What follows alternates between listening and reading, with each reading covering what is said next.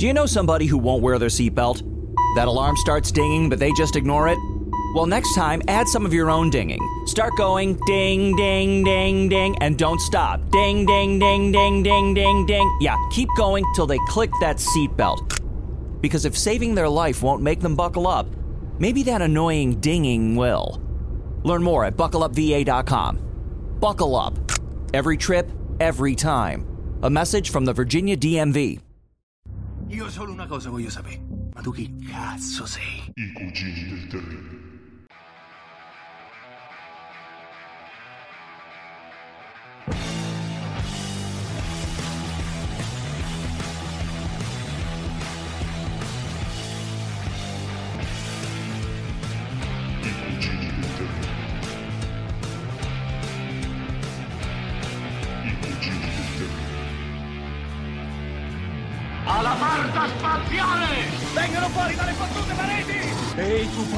Levale le mani di dosso! Wow, Atari! Io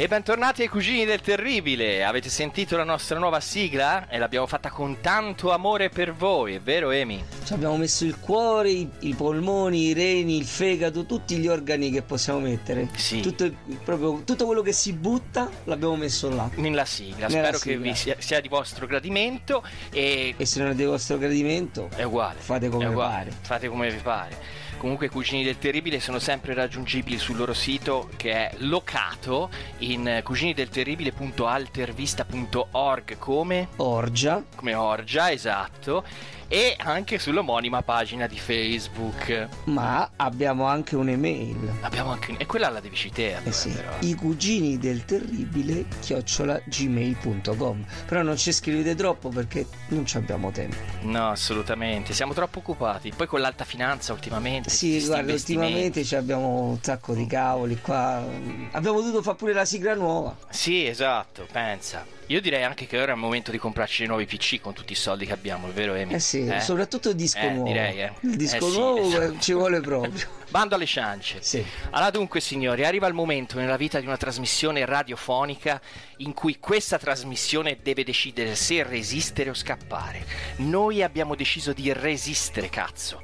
E allora abbiamo preso un ospite, un prestigiosissimo ospite. scusa scusa scusa hai detto razzo Sì, ho detto razzo, Ah, hai esatto, detto intendevo razzo. proprio quello. scappare con il razzo dobbiamo scappare con il razzo Perché l'ospite fa il salto di qualità, Amy. Fa vedere a tutti che noi vogliamo fare sul serio, capisci? Perché l'ospite è la discriminante per sancire lo scatto di categoria. perché l'ospite lo sanno tutti dopo tre giorni Puzza. Puzza. Esatto. Puzza. E- Però sentito? lui no, Ecco. lui non Lui puzza, no. lui non puzza lui no. Perché? Si tiene bene, prima cosa. A parte che sta qui da 5 minuti, quindi è ancora presto per puzzare. E poi è uno, è uno forte, è uno bravo, Sì. è uno che ci piace. Sì. E chi è? E chi è? È il Dottor Game. E mica Razzi, mica Razzi. Mica razzi. Mica Razzi, titolare dell'omonimo canale su YouTube, cliccatissimo Sì. e, Eh, e molto proprio popolare. penso. E prossimo alla targhetta d'argento di YouTube, no? Sì, il play d'argento. Eh, sì. il prossimo. Talmente popolare che la frase che va più per la maggiore è Ma chi cazzo è Dr. Game? Ma non è vero, non è Ma non- vero. sì, sì, sì, è dai, modesto, il dottore è modesto. Dai, che No, da, eh. qua- da qua- da quando è finito Dottor House, ci- ormai sei subentrato te. Sono acciaccato uguale. Eh, all'anagrafe Claudio Palazzolo, è sì, vero? sì, ecco, giusto? proprio lui. proprio Quindi lui. adesso gli Proprio stalker, su, lui, eh, gli stalker lui. su Facebook lo potranno rintracciare perfettamente. Tanto non vi rispondo, quindi chi se ne frega. No, vabbè, Meno che presentiamo non- meno che non siate miei fratelli o parenti, non vi rispondo. per i, pochi, per i pochi disgraziati che non sanno chi è Dottor Game, lo presentiamo. È un personaggio di YouTube che parla di retro gaming Sì. ed è uno dei più autorevoli perché non solo è un personaggio mediatico che fa successo, però è uno che ne sa a pacchi. No, vabbè, eh, no- non esageriamo, c'è gente molto più preparata di me, solo che Ok. è, è gente più timida che non ha la faccia come il culo come me e quindi Ok, si vede rettifi- di meno. rettifichiamo. Ne sa a pacchi, ma dentro i pacchi non c'è niente. Scavicchi ma non apre. Esatto, esatto, mettiamola così, perfetto. Io negli anfratti oscuri di internet ho letto che te sei il compromesso migliore tra didattica e intrattenimento. Sei praticamente- sei- Non so chi, non so chi l'abbia detto, ma probabilmente l'ho pagato per dirlo. Sei il Giovanni tanto. Mucciaccia del retro gaming. Ma senza Coca-Cola v- vinilica, però. Eh? Beh, qui abbiamo il Dottor Game con noi nel nostro studio internazionale di Formentera perché stasera l'argomento appunto verte su retro gaming e più esattamente tra la titanica guerra il titanico scontro tra Sonic e Mario, quello intercorso a 16 bit tra il 1990 e il 1995. Che è quello Ve che è il periodo ragazzi? dove. È l'unico periodo dove forse si può parlare di scontro. Perché? Che scontro c'era prima? Che c'era solo il NES contro un Niente. Master System purtroppo inesistente e dopo contro una PlayStation piglia tutto. Quindi il vero unico Eh sì. scontro si può definire nella generazione a 16 bit tra Sony e scusate, tra Nintendo e Sega. Eh, eh, Eh, che lapsus, che lapsus. piccolo- Comunque piccolo precisiamo lapis. che, che ovviamente parliamo del mercato occidentale, Esatto. quindi non parliamo del, del Giappone perché lì i giochi sono iniziati leggermente prima E sono già fatti. e hanno visto altri attori. Poi diciamo hanno così. sempre fatto un mondo a parte, hai visto? Sì, sì, Giappone è sì. Ma sempre stato un continuano, eh? anche oggi continuano a fare un mondo a parte. Ci- ce ne sarebbero di aneddoti su quel mondo a parte, però Eh. non è il caso oggi di tirarli fuori No, perché non se è il no. caso. Meglio evitare. Stasera ci concentreremo sugli Stati Uniti d'America, sul mondo occidentale, quello che- Europa anche. Sì, Europa l'Euro- anche. l'Europa è un po' a traino, no? diciamo perché lo scontro vero si, si- diciamo, si definisce nel teatro americano. Sì, Anche sì, perché sì, esatto. certe, c'è certe grandi personalità del- della scena americana a quei tempi di cazzate ne hanno fatte un bel po'. Uh, tantissimi. Che poi, che poi qui noi abbiamo vissuto un po' così di rimando, quindi sì, Sì, va bene sì. focalizzarsi specchio riflesso. Sì. Noi qui eravamo specchio riflesso. Comunque, ecco, in Trampolandia nel 1990 il mercato era stato da Nintendo che si acchiappava il 90% delle quote di mercato e il restante 10% se la giocavano i concorrenti. Tra questi concorrenti c'era anche Sega con il suo Master System, che era una buona macchina, anche superiore eh, al NES, diciamo Sì. tecnicamente. Però era come vedere, che so, Barcellona-Inter, no? Dove il Barcellona era Nintendo e l'Inter era il il Sega che nonostante avesse una rosa costosissima giocava sempre Sì. di merda. Cioè, il problema è, sai che con questa similitudine ci siamo giocati tipo almeno un terzo degli ascoltatori. Gli interisti, ma Vabbè, no. dai, dai, facciamo così, facciamoli rientrare dicendo che però nel Sud America e in Europa il discorso era diverso, vinceva Siga all'inizio. Esatto. dai. Esatto, ma infatti, ma Esatto. infatti- ma Lira, infatti il paragone con l'Inter non è Eh. casuale perché c'è la Ah. pubblicità di Walter Zenga, no? Eh. Prezioso. Vedi che E tutto invece in torna. America c'avevano i bambini ve- vestiti tutti quanti colorati che facevano Mario, Mario, Eh, sì. Mario e poi andavano riprendendoli dall'alto e facevano questa forma di enorme testa di Mario su tutto il Nord America. Testa di Erano presi Mario. un po' male, diciamo, vabbè, però. Vabbè, ma il Mario punto era che in America il, il mercato era morto con la caduta di Atari e Nintendo nell'85 l'ha praticamente resuscitato e quindi l'ha plasmato a sua Esatto. immagine e somiglianza. L'ha fatto diventare un mondo da bambini, però. Sì, esatto. Sì, sì, sì, sì, sì. Sì, sì, Perché perde il videogioco perde la connotazione da oggetto hi-fi, diciamo così, per gli entusiast e diventa un giocattolo e quindi lì vai a colpire i bambini, vai a colpire i regali sotto l'albero, vai a colpire i nonni che devono fare il regalo, il regalo al bamboccio e, e vedi che risollevi un mercato. Diciamo che eh, a differenza di Atari, Nintendo proponeva appunto il suo prodotto come un giocattolo e non più come un prodotto fatto in un laboratorio da un tizio col camice bianco che lo dava al- al- Mm. alla massaia per intrattenere il figlio in attesa che lui diventasse un astronauta. Ecco. Lo vendeva di fianco a Teddy Ruxpin. Cioè, non è Sì, che lo vendesse di fianco a computer o chissà quale eh, diavoleria tecnologica all'ultimo Sì. grido. Stava vicino a un orsacchiotto di peluche che diceva Esatto, negozi di giocattoli eh, e via così. Ma anche qui da noi, ovviamente, eh, cioè, la, la linea è stata identica in tutte le parti del mondo. È stata proprio questa la forza di Nintendo. Ma tra l'altro è stato pa- peculiare osservare che in eh, distribuzione europea del NES è ad opera di Mattel. All'inizio sì. Quella casa sì. che dismesso l'Intellivision perché dice io dei videogiochi non ne voglio più sapere. Quando viene una ditta che gli dice no no ma questo non è un prodotto tecnologico, è un giocattolo, tu vendi giocattoli? Ah sì. Lo vendo e rientra, Eh sì. esce dalla porta e rientra alla finestra. Cioè, sta cosa è abbastanza particolare. Insieme a Barbie, ecco che spuntò il NES. Eh, di Mattel aveva le mani in pasta nelle robe più importanti dell'epoca. Però Nintendo come si comportava con, i- con le terze parti? La gio- aveva imposto delle regole ferree eh, per chi voleva Eh sì, entrare eh sul sì, eh mercato. sì, eh. perché scottata ovviamente dal fatto del, del del crash del settore del- dei primi anni 80.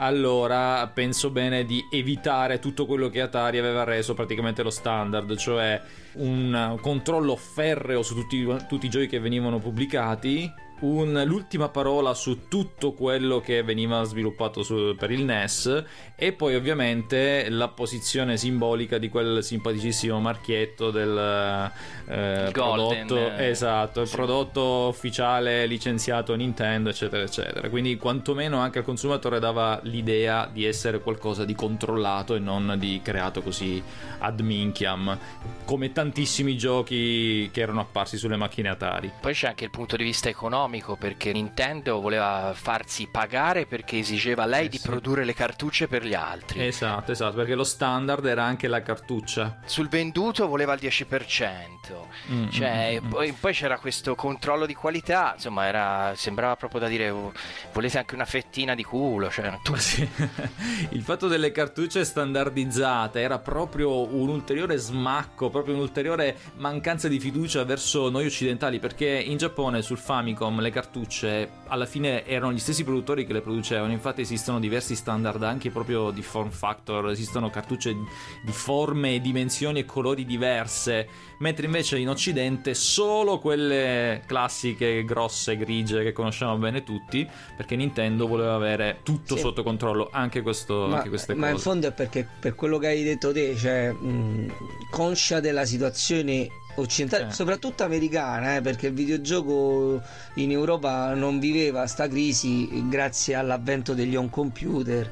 La crisi del Mhm. videogioco in Europa c'ha- abbiamo solo cambiato sistema su cui, su cui giocavamo, però in effetti negli Stati Uniti era in grossa crisi dopo la caduta di Atari, il crash eccetera e sapendo Mm. a che cosa andava incontro soprattutto a una sfiducia del mercato assoluta da parte dei consumatori eh, Nintendo ha detto o le regole sono queste o non se ne fa niente E adesso stoppiamo un attimo la nostra narrazione per introdurre il primo pezzo musicale che sono gli ex Otago col feature di Jake La Furia, Gli occhi della luna. E arriviamo quindi al- all'arrivo del nuovo presidente di Siga, il signor Tom Kalinski, che prende il posto del vecchio reggente. Eh, Siga era nelle peste perché non riusciva a prevalere sul, sul NES. I vertici giapponesi ritengono opportuno fare un cambio dirigenziale. Entra lui che arriva direttamente dalla Mattel. Ne sai qualcosa di questo personaggio, Amy? Eh, un personaggio che appunto cioè, veniva dalla Mattel, veniva dai giocattoli e eh, appunto per questo ehm, la dirigenza di Sega gli dice prendi tu in mano la- l'affare.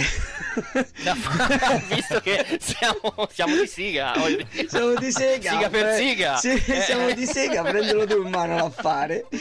No, nel senso, vis- pensavano che fosse la persona ideale per contrastare eh, la strategia di Nintendo che appunto cercava di vendere il NES come un giocattolo. E Giocattolo per giocattolo. giocattolo per, per grandi, diciamo, per grandi e bambini, mentre il Master System aveva fallito da quel punto di vista là. E quindi vole- volevano per- mettere una persona che sapesse de- del mercato dei giocattoli. Mm, mm, mm. In effetti la scelta di Kalinski si rivelò vincente, ma proprio per le ragioni opposte a quelle che pensava il management della Sega. E adesso vedremo perché. Sì, Comunque, sì, eh. ecco appunto, precisiamo che si dice Sega per tutti i ragazzini che ci stanno ascoltando perché eh, ho ricevuto minacce di morte avendo detto Siga da buon eh, ragazzino degli anni 80 e Eh, 90. io mi ricordo Eh sì, Ma in effetti sì, que- Le pubblicità Eh. dicevano sempre siga, da Sì, noi siga. da però- da noi sì, per ovvi motivi, da noi sì, Esattamente, c'era- c'erano dei motivi, eh, e gli stessi motivi che hanno portato a far cambiare il nome di Pac-Man da Puckman a da Pac-Man. Pac-Man. sì. Da Se- Pac-Man scritto P-U-C-K Esatto. che poteva diventare Ah, Facman. esatto.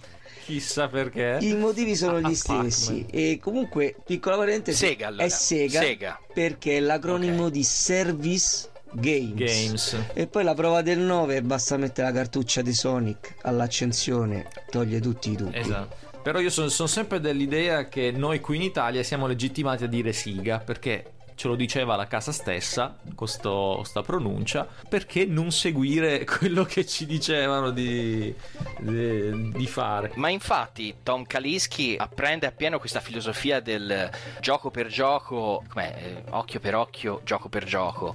E sulla sua scrivania si ritrova un giochino che gli viene proposto dai giapponesi che si chiamava Sonic. E lui subito capisce la potenzialità di questo gioco e lo vuole elevare al rango di anti-Mario, perché Mario era l'alfiere di Nintendo a quel tempo. O- ovviamente diciamo anche che siamo in, in epoca primo Mega Drive adesso perché eh, ovviamente Master System ha fatto il suo tempo e dal Giappone arriva la console a 16 bit. Sì, che tra l'altro Sega ha questo grande vantaggio che sul mercato arriva primo con i 16 bit rispetto a Eh sì. Nintendo. Ma c'ha un problema, c'aveva un problema perché il- la cosa paradossale è che nonostante venga immesso sul mercato un, un sistema estremamente più potente del ancora in produzione NES, la gente non lo compra, non lo compra perché non percepiscono un prodotto di Sega come un prodotto valido. Ormai Nintendo era sinonimo di videogioco e quindi la gente voleva un prodotto Nintendo, il NES. Tutto il resto non lo considerava. E il problema è che eh, Kalinski all'inizio non vede come penetrare un mercato che ormai sembra refrattario a qualsiasi cosa e diciamo che gli viene l'ispirazione di andare a pescare pubblico che non era ancora stato toccato dal ciclone Nintendo che era il pubblico dei O che, o che forse era stato toccato ma già aveva cambiato i gusti, era magari cresciuto, Cresciuto. quel 2-3 anni in Esatto. più da cambiare completamente la, la prospettiva verso i, i videogiochi ed ecco che gli è venuta l'idea di di, pescare gli, proprio gli adolescenti gli adolescenti. Perché? Perché non mangiarci quella fetta di mercato che Nintendo sprezza no? da, da quel punto in avanti? E infatti, ragazzi, ve lo ricordate il look di Sonic com'era all'inizio? All'inizio era eh, eh, tipo un metallaro con le punte e la chitarra e, e la bambolona siliconata. Che gli si strusciava seguito. tra Sì. le gambe. Kalinsky ne fece un restyling per renderlo digeribile al pubblico americano, quindi via le, le borchie, via il metallo, Sì. via la donnina e scarpe da giochi. Perché lui aveva perché capito che il, il potenziale di Sonic era pr- proprio per essere anti-Mario era perché era un personaggio iconico, però eh, con un feel eh, meno giocattoloso, meno pacioccoso. di Più qua- cool, Più più cool, cool, esattamente. più cool. Però, Ah. però la prima versione che gli viene proposta era una versione cool dal punto di vista giapponese, appunto Eh sì. Così e lui dice no questo deve essere cool dal punto di vista americano e siccome in America lì l'heavy metal cominciava un po' a andare in decadenza e stava eh, nascendo il- l'hip hop eccetera eccetera fa un restyling più un Sonic più reppettaro che metallaro che fa breccia Mm. ne- nell'immaginario degli adolescenti Che tristezza, è vero Emiliano? Che Eh, tristezza. Guarda, io, io da metallaro, pro- da metallaro proprio non, non riesco. L'avrei Do you know somebody who won't wear their seatbelt? That alarm starts dinging, but they just ignore it? Well, next time, add some of your own dinging. Start going ding, ding, ding, ding, and don't stop. Ding, ding, ding, ding, ding, ding, ding. Yeah, keep going till they click that seatbelt. Because if saving their life won't make them buckle up, maybe that annoying dinging will. Learn more at buckleupva.com. Buckle up. Every trip, every time. A message from the Virginia DMV. Preferito co- con le borchie. Però devo dire che borchie. adesso comunque Sonic alberga in un pezzetto del mio cuore, anche così, eh. Anche con tutti gli orribili giochi che hanno fatto ultimamente. No, no, io parlo del Eh, personaggio, eh, parlo del Ah, personaggio, non dei Il giochi. personaggio sì. Infatti quando fui messo sul mercato tre mesi prima dell'uscita dello SNES in America, fu una bombarda Sonic, Mm. fece un successo clamoroso e fece in maniera di, di- insomma, spinse il Genesis, perché laggiù era chiamato Genesis eh, sul Mm. picco delle vendite. E adesso ragazzi manderei anche il secondo intermezzo musicale di Francesco Gabbani, il vincitore di Sanremo, ragazzi, guarda come siamo commerciali stasera. Ottima Sì, traccia. però ottima senza traccia. scimmia, eh. Bella canzone. Bravissimi. Senza Ma scimmia. la scimmia so io, Emiliano. Non ti Ve lo faccio io il scimmia. Occidentali scarma. E dopo Sonic, dopo Sonic che successe ragazzi? Dopo che fu sganciata la bomba, che accadde sul mercato? Eh, eh, bisogna, bisogna vedere, aspetta, ma di quale mercato parliamo? Parliamo sempre di quello americano, giusto? Di tutti Sì, i sì, mercati sì. che vi piacciono a voi ragazzi. Si può partire dall'americano e andiamo anche tutti- da noi. Tutti i luoghi, tutti i lati. Apriamo, apriamo e chiudiamo subito la parentesi giapponese dicendo che in Giappone Sonic con un Sonic e Mega Drive no- non se lo filò sfonda, nessuno. eh. no, esatto. Non sfonda, quindi lì cioè, non ne parliamo proprio per stendiamo un velo pietoso. Beh, E- vabbè, e- vende, vende però, eh. Non è che Sì, proprio... no, no, però, per però- vendere vende. No, vende- a vendere vende, però Eh. eh, non riesce a sfondare il muro del, ehm, del precedente PC Engine e l'arrivo successivo del Super Nintendo lo cancella praticamente dalla scena, cosa che l'arrivo del Super Nintendo non riesce ad ottenere sul mercato statunitense. Esatto, parliamo di nel 91 se non ricordo male, il Super Nintendo in America Sì. e il Mega Drive era lì già da tre anni, due anni e mezzo. Sì, ma era, ma era in piena 89, ripresa, era in piena ripresa sull'onda Sì, di sì, Sonic. Sì, sì, sì, sì. Era in piena ripresa e si facevano quelle bellissime campagne comparative che purtroppo sono andate un po' a morire, ma erano tanto divertenti con le scenette in cui il- la, la macchina Sega correva velocissima mentre il catorcio di- del Super Nintendo Sì. arrancava e, e si tiravano fuori tanti bellissimi slogan e, e- e frasi ad effetto per eh, sottolineare questa superiorità del Il vecchio Esatto, contro il esatto. nuovo. Che poi tra l'altro Sega il lento contro il veloce eccetera eccetera Sega distribuì Sonic in bundle col Mega Drive, quindi fece Sì, proprio sì, il colpaccio. sì, sì. il Super Nintendo aveva Super Mario World È che all'inizio il primo bundle del Mega Drive fu Alter Beast. Alter cioè il primissimo Beast. bundle del Mega Drive fu Alter Beast eh, che per quanto un coin op di successo non era sicuramente il gioco che avrebbe potuto attirare masse No. in mani. Non era la di- killer, la killer app che trovarono con Sonic. from your grave Esatto. Esatto. E Nintendo, Nintendo la prese male, ragazzi. Nintendo era frastornata da Sonic perché non si spiegavano come facesse una macchina vecchia di tre anni a fare sostanzialmente il culo al Super Nintendo, che era nato quell'anno, cioè l'anno prima era nato, nel, nel 90 era stato lanciato in Giappone. Sì. Anche qui da noi i primi tempi sono stati mh, molto ben vissuti come console war fra eh, il Mega Drive e il Super Nintendo. Mi ricordo ancora le campagne pubblicitarie con ehm, appunto quei calciatori, co- con mm, Jerry Sì. Calà, sì. eccetera, eccetera. Che c'era la, la Giochi Preziosi che era solo roba Siga e eh, Jig che era subentrata a Mattel che trattava il Super Nintendo.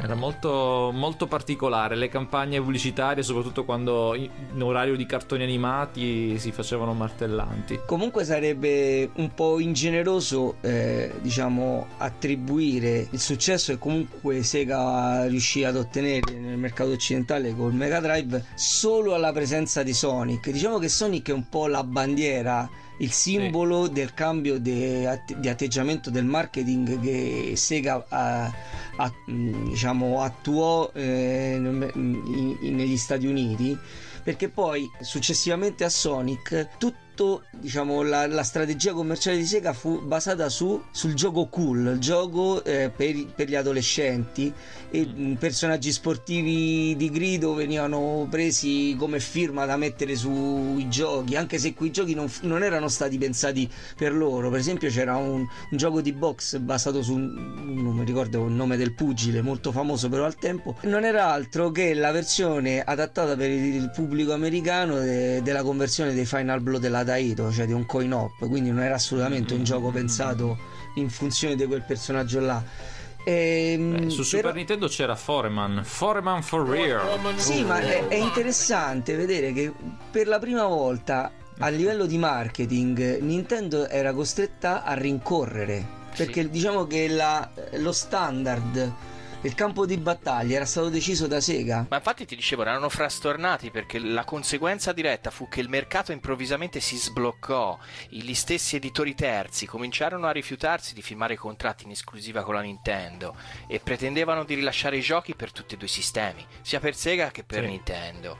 O peggio, anche solo per Sega, cioè erano disposti anche a, a staccarsi completamente, cosa che per loro era inaudita. No, no, no, beh, mh, mi vengono in mente alcune- alcuni episodi in cui dei multipiattaforma venivano sviluppati per entrambe le piattaforme, ma erano comunque giochi diversi, pur avendo lo stesso titolo.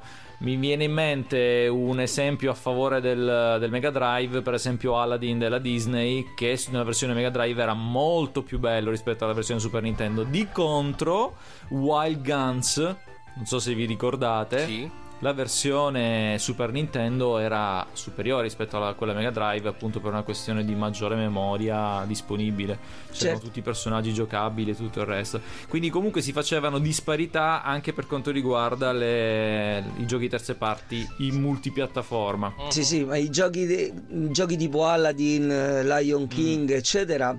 Cioè, il caso è che Disney strinse un accordo commerciale in esclusiva con Sega all'inizio. Cioè, quei giochi uscirono, erano stati pensati per uscire solo per Mega Drive, però poi tipo in extremis venne eh, accordato anche diciamo la, la creazione di versioni per Nintendo che però vennero realizzate un po' eh, in fretta e furia. La cosa paradossale è che il cambio di atteggiamento del, del marketing che aveva, che aveva adottato Sega, che aveva portato a far percepire il- le console per videogiochi non più come giocattoli come il NES, ma come oggetti tecnologici fighi e desiderabili dalle nuove generazioni, alla fine si po- potevano anche risultare controproducenti per la stessa Sega, perché il Super Nintendo quando arrivò in effetti era tecnologicamente molto più avanzato del, Super- del Mega Drive. Esatto. E quindi eh, praticamente eh, Sega aveva spostato il campo di gioco in un settore che Nintendo poteva sfruttare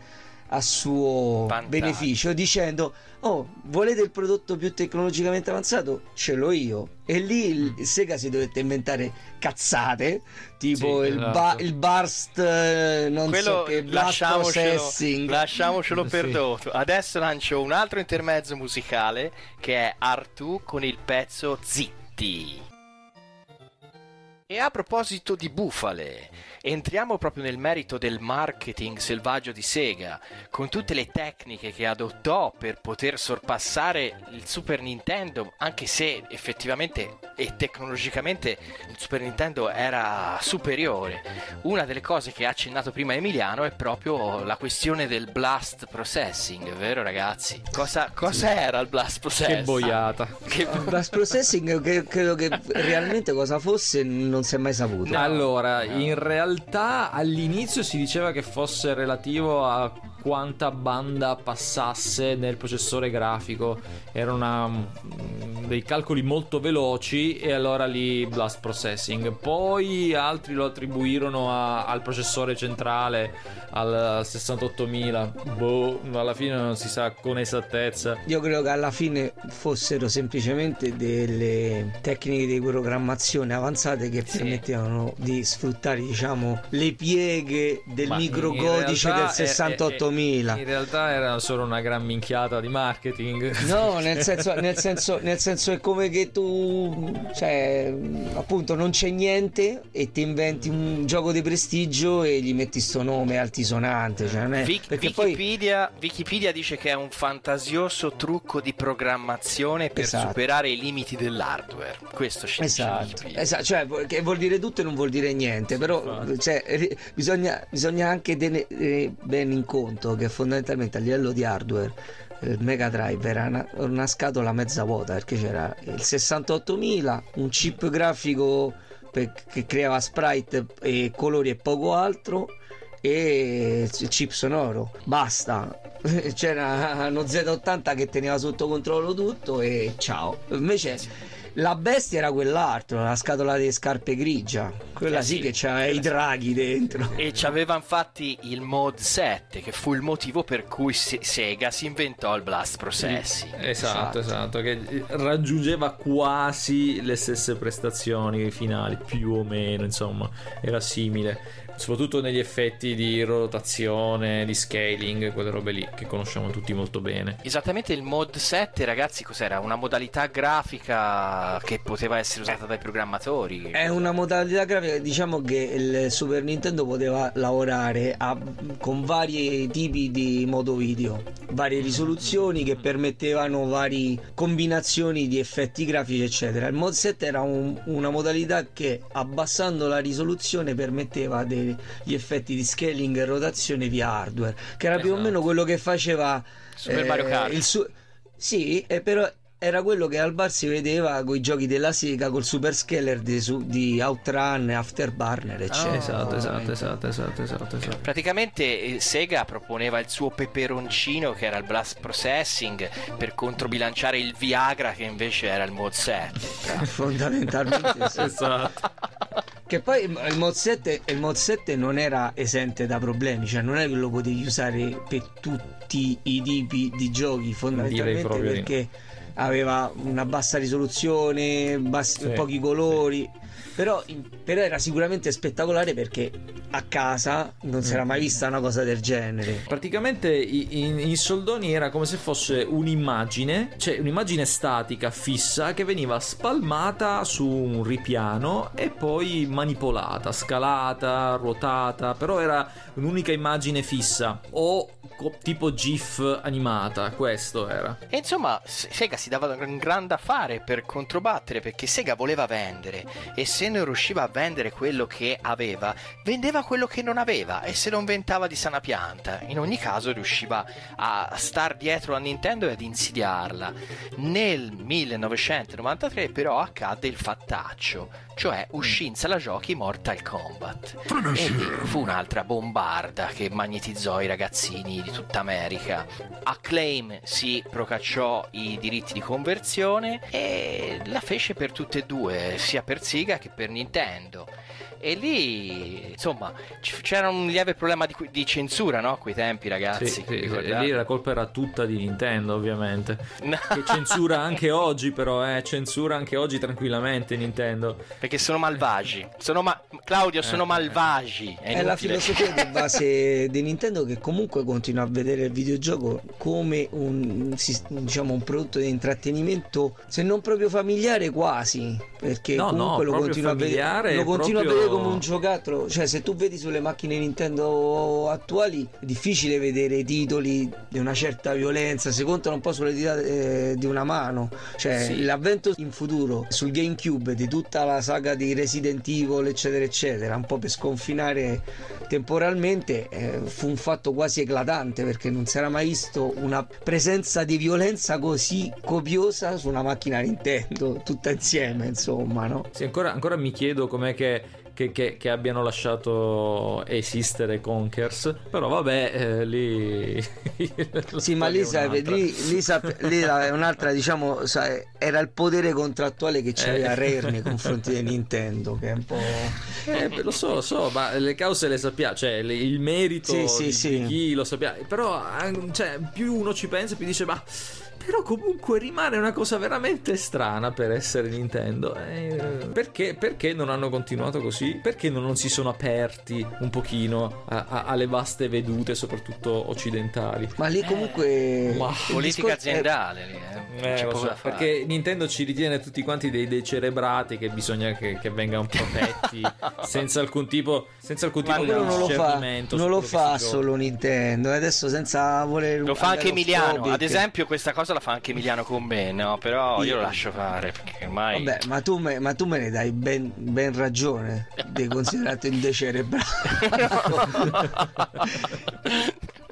No, ragazzi, comunque il punto è che nel 93 uh, usciva Mortal Kombat, ma era anche momentaccio perché l'America era in subbuglio perché contemporaneamente era entrato sul mercato anche Doom e aveva sollevato una questione riguardo alla censura, la violenza e tutto il resto che era andata anche a finire davanti al congresso degli Stati Uniti. E quindi quando arrivò il punto di convertire Mortal Kombat, le due case, Nintendo e Sega, chiesero due cose diverse perché seguivano due politiche diverse. Nintendo, se vi ricordate, la conversione di Mortal Kombat l'aveva senza sangue, questo. Sì, sì, sì. Eh, e in più aveva- gli mancavano delle fatality, roba del genere. Sì, era pesantemente castrata la versione Castrata, Nintendo. era proprio castrata. E invece Sega la, la pretese uguale, ma con una modalità cheat che il giocatore poteva scegliere per sbloccare tutto e poterci giocare. Esatto, esatto, esatto, esatto. E, e questo decretò la vittoria di Sega, di- anzi di Sega, al Natale Mhm. del 93 che sorpassò finalmente Nintendo lasciandosela dietro. Fu raggiunto il picco quell'anno lì ragazzi. È stata proprio sempre, sempre una lotta senza esclusione di colpi dal punto di vista del marketing, perché non si limitava più la vittoria alla macchina che avesse il miglior hardware o i migliori giochi. Era una macchina, era- vinceva chi si poneva meglio nei confronti del mercato a livello di opinione pubblica, eccetera. Sì, Se pensate che. Nintendo sì, sì, se pensate che Nintendo per, per riprendere un po' il terreno perso nei confronti di Sega arrivò a comprare anche una squadra di baseball dei Seattle Mariner Oh, è vero, è vero. per poter avere una presenza mediatica importante. Gli americani non la presero molto bene, eh, la videro un po' come Mm. questi giapponesi, tipo i cinesi che comprano l'Inter, così per dire. Lasciamo perdere. Po- povera Inter. Povera Inter. Comunque ora lanciamo un altro intermezzo musicale. Abbiamo di nuovo gli ex Otago con i giovani d'oggi non valgono un cazzo. Giusto. Giusto. No, no, non siamo così cattivi. Vi vogliamo bene. Ed eccoci tornati qua nel nostro studio di Formentera. Siamo all'ultimo blocco che verte sulla caduta di Sega, ragazzi. I suoi passi falsi dopo aver raggiunto il pinnacolo del mondo dei videogiochi e dopo è precipitata. Come mai è precipitata, signori? Illuminate la nostra Perché non platea. mi ricordo, non mi ricordo chi lo diceva, ma tutto ciò che sale prima o poi scende. Scende. E, e Sega è caduta proprio veloce giù. Come ad esempio anche Emiliano è un corpo che una volta immerso in un liquido può anche berselo tutto, quello lo sappiamo, no? Così.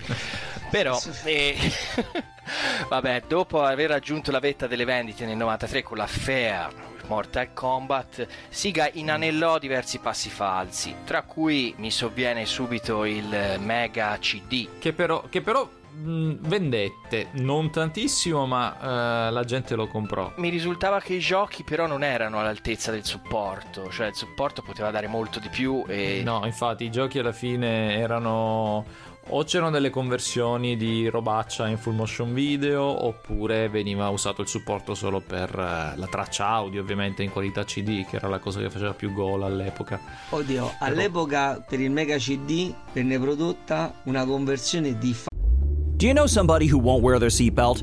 That alarm starts dinging, but they just ignore it? Well, next time, add some of your own dinging. Start going ding, ding, ding, ding, and don't stop. Ding, ding, ding, ding, ding, ding, ding. Yeah, keep going till they click that seatbelt. Because if saving their life won't make them buckle up, maybe that annoying dinging will. Learn more at buckleupva.com. Buckle up. Every trip, every time. A message from the Virginia DMV.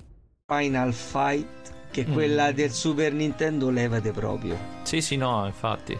Quello niente da dire. Perché venne utilizzato lo spazio aggiuntivo per mettere tutte le features che erano state tagliate dalla versione cartuccia del Super Nintendo e una colonna sonora in qualità CD audio che sì, sì, proprio. sì, era proprio il boom dei CD in quel Mm. periodo E poi infatti il secondo, il secondo passo falso che mi sovviene è l'introduzione sul mercato del 32, ecco, correggimi se sbaglio, dottore, sicuramente sei molto Mm. più eh, dentro di me. 32X o Sì. X32 o P- No, XP, tre- com'è? 32X. 32X fine 94 in America, se non ricordo male, novembre, novembre 94. E, e- e anche ovviamente qui da noi, se non sbaglio, pure nello stesso periodo. Praticamente uscì questo, beh, lo conoscete tutti, questo add-on a cartucce che migliorava la resa tecnica del Mega Drive per, a quanto ricordi, eh, fare un po', eh, cioè per tenere un pochino testa a- in quel momento all'Atari Jaguar, se non ricordo Mhm. male. Sì, sì, esatto. Perché Sega a un certo punto con il Mega Drive vide che tutte le altre case lo massacravano, lo mettevano sotto i piedi proprio a livello tecnico, non tanto di vendite, ma proprio a livello tecnico. E quindi non avendo ancora pronto, o meglio, avendolo quasi pronto, però non ancora ben definito il progetto Saturn, che era appunto la console successiva, decise di investire in eh, dubbi add-on con cui espandere il Mega Drive. Roba veramente che poi alla fine, ok, a parte un paio di esempi come appunto Final Fight sul Mega CD e, e poco ma altro. So- e Sonic CD Sonic CD Sonic che era CD. veramente, veramente ottimo.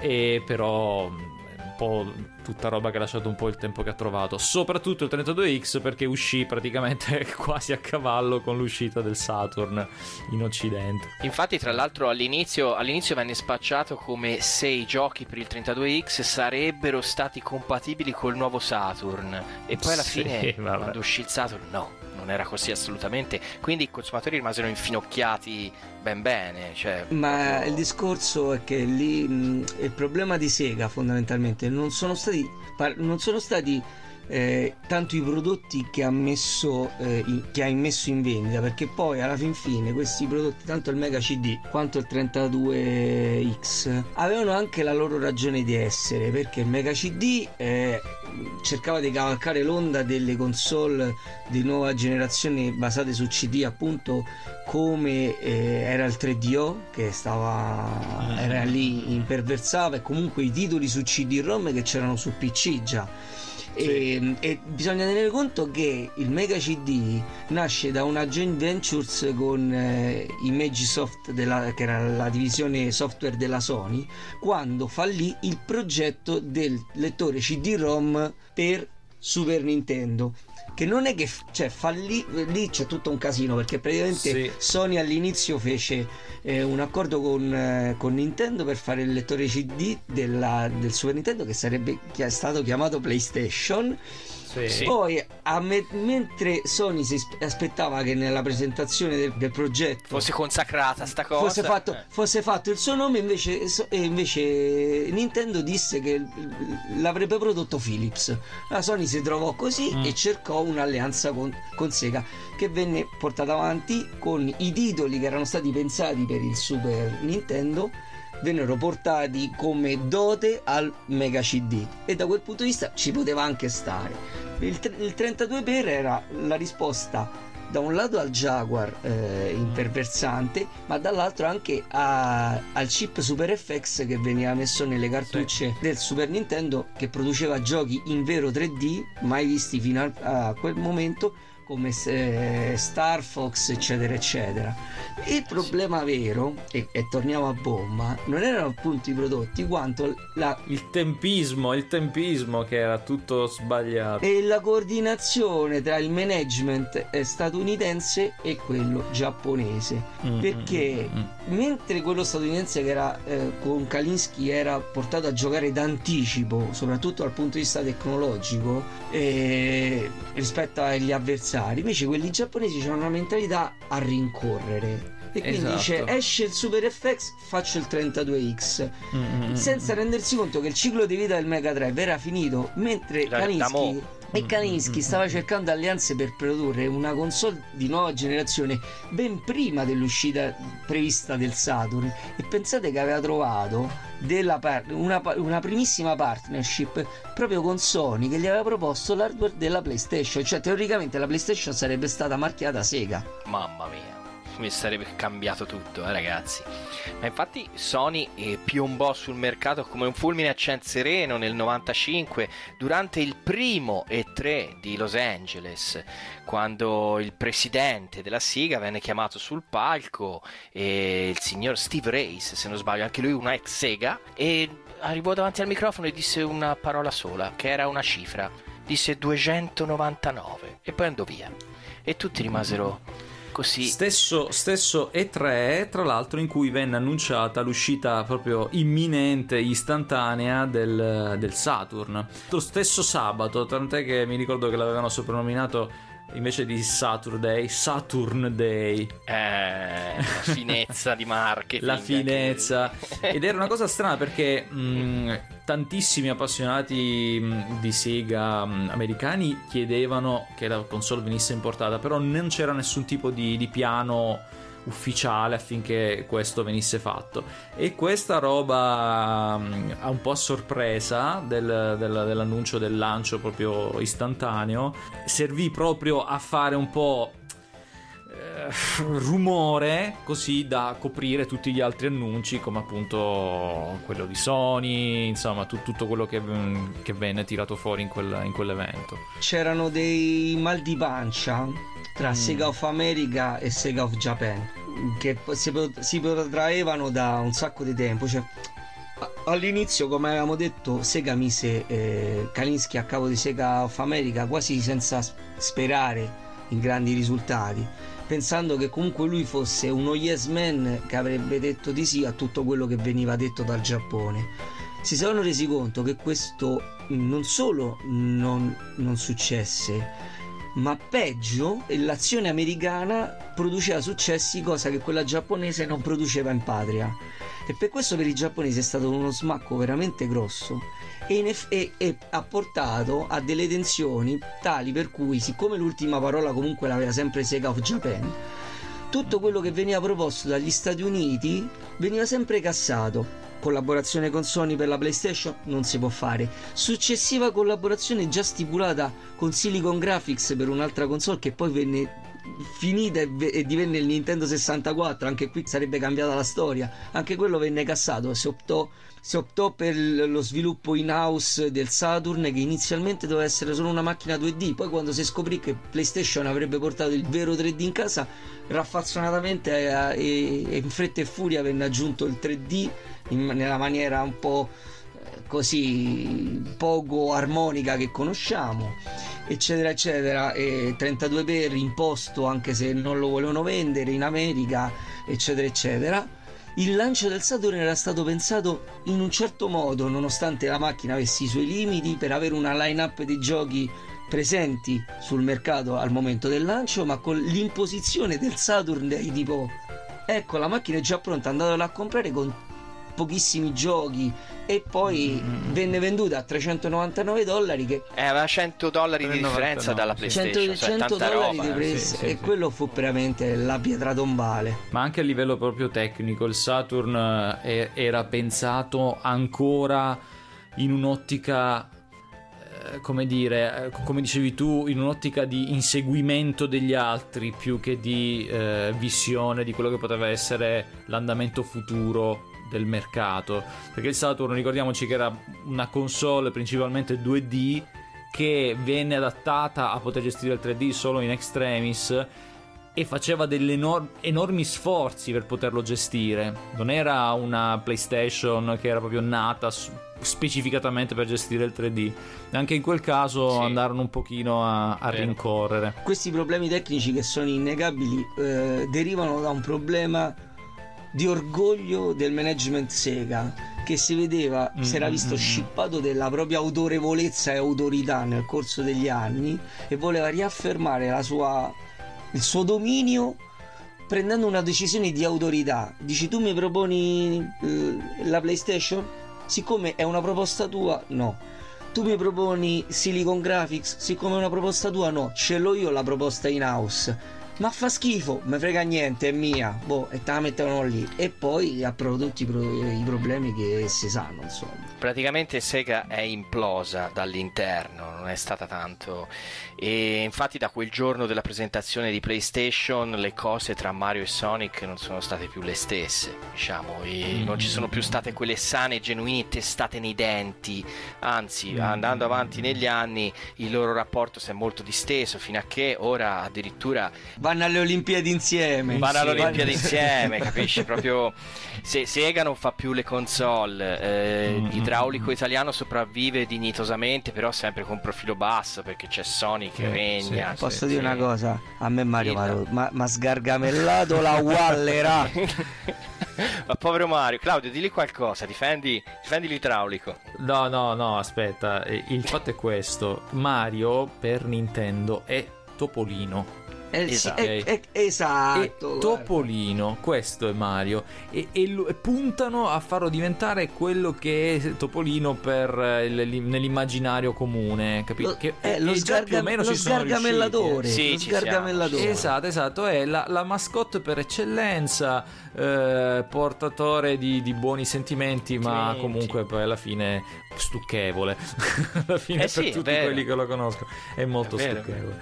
È vero. Però è quello, loro, loro puntano a farlo diventare il nuovo Topolino. È sempre stata questa la mira di, di Nintendo, soprattutto negli ultimi tempi. Eh sì, c'è un merchandising eh, selvaggio. In quel periodo lì, quando poi è entrato in gioco Sony e tutto il resto, da Mario e contro Sonic si è passati a Knights contro Mm. Mario contro Crash. Cioè, praticamente erano le tre, le tre Sì, i tre che- portabandiera. Che diciamo, poi a me del- comunque qualcuno mi deve spiegare anche lì la volontà Mm. di Sega di togliere una bandiera ormai universalmente accettata e riconosciuta come un'icona che, è che era Sonic, sostituirla con Knights da un momento all'altro. Cioè, Eh. Non voglio dire, il personaggio è anche simpatico, il gioco è quello che è. Ma, voglio, ma a livello di. Ma è come C'è, c'è appunto- gente che è- potrebbe. Se, se sento già, già il suono de- dei terroristi segaioli, se- segari. Guarda, guarda, io, cioè, a me qualcuno mi deve spiegare Arrivano i marsigliesi, del- ragazzi. Oh. Mi devono Esatto. spiegare il senso da del gioco dei lontano il Knights, suono no? dei mitra. Ma è come, ma facendo il parallelo disneyano che hai fatto te, è come se Disney leva Topolino e lo sostituisce con eh, Arva- Arvaro. Vitali, Alvaro Vitali. Alvaro Vitali. Arvaro, Vita- Arvaro Vitali. Fischio senza? Hai capito? Madonna. Non regge il paragone. Claudio. no? Poro Knights, eh, io gli voglio bene, Quindi ce l'ho pure pensato. Quindi, per, però- tutti, per tutti gli amanti di Siga che ci stanno ascoltando, Knights è l'equivalente dei videogiochi di Alvaro Vitali. Questo. Esatto. E non, e non parla, Pensiamo questo punto romana- e non parla manco romanaccio quindi perde proprio tutto il suo fascino Ok ragazzi, la finiamo qui. Abbiamo finito questa cavalcata di Sonic contro Mario e a questo punto dobbiamo salutare i nostri gentili ascoltatori che hanno avuto la pazienza di starci a sentire fino adesso. E... sì, che poi la metà, de- la metà degli ascoltatori forse non ha capito neanche di che cavolo stiamo parlando No, no, infatti, probabilmente no. Ma dai, tanto dai. va bene, va bene così. Rincuoratevi, vi, vi risparmiamo la parentesi Dreamcast, dai. Sì, siamo misericordiosi. non mi toccare il Dreamcast che io ce l'ho ancora Esatto. di là attaccata alla televisione Siamo misericordiosi, dai. Allora i cugini del terribile salutano tutti, ovviamente anche eh, salutando anche il nostro rispettosissimo ospite che è stato il dottor E Gay. io saluto tutti voi, grazie per averci seguito fino lo adesso. salutiamo con la nostra faccia sotto sotto i suoi piedi. Eh, ma- e puoi Muoverti muoverti senza chiederti non, è, non è un bel, non è stare un bel fermo. posto dove mettere la faccia. Eh, No, no, no.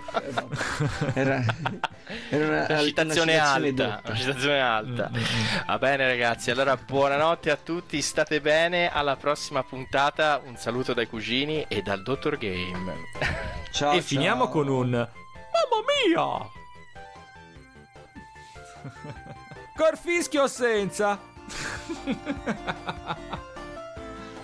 Vabbè, l'altezza è uguale, la voce pure.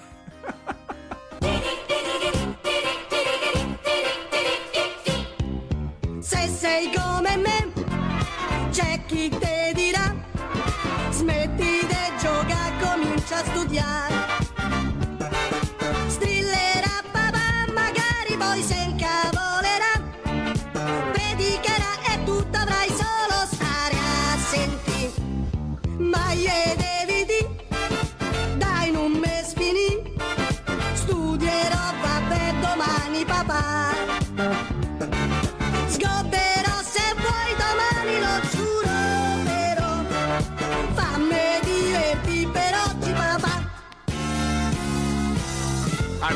Quante volte te lo devo dire, devi mettere la testa a posto. Devo mettere la testa a posto. E c'hai ragione, domani mi vado a fare la permanente. Ma cavolo ho fatto per c'è un fio come te? E che ne so, forse ha sbagliato l'alimentazione. A uscire una pianta do una pizza, Per star. fischio senza? Ma fa come te pare. E certo. Ding, ding, ding, ding, ding, ding, ding, ding. Am I getting on your nerves yet? Well, that's the point behind the seatbelt alarm in your car. And if you know somebody who won't listen to it, well, feel free to be annoying and remind them to buckle up. You could save their life. To find out more, go to buckleupva.com. Buckle up. Every trip, every time. A message from the Virginia Department of Motor Vehicles. Do you know somebody who won't wear their seatbelt? That alarm starts dinging, but they just ignore it? Well, next time, add some of your own dinging. Start going ding, ding, ding, ding, and don't stop. Ding, ding, ding, ding, ding, ding, ding. Yeah, keep going till they click that seatbelt. Because if saving their life won't make them buckle up, maybe that annoying dinging will. Learn more at buckleupva.com. Buckle up. Every trip, every time. A message from the Virginia DMV. Is inflation taking a bite out of your grocery budget? Andrews Federal Credit Union is here to help. Introducing our Inflation Buster Share Certificate with 5% APY for seven months, now through December 2nd. Bring your money to Andrews Federal Credit Union today. The Inflation Buster account must be open with new money. Andrews Federal Credit Union membership is not just for the military, we also serve the community. Visit andrewsfcu.org. Federally insured by NCUA. Membership eligibility required. APY equals annual percentage yield. Must have a $1,000 minimum balance to earn advertised APY.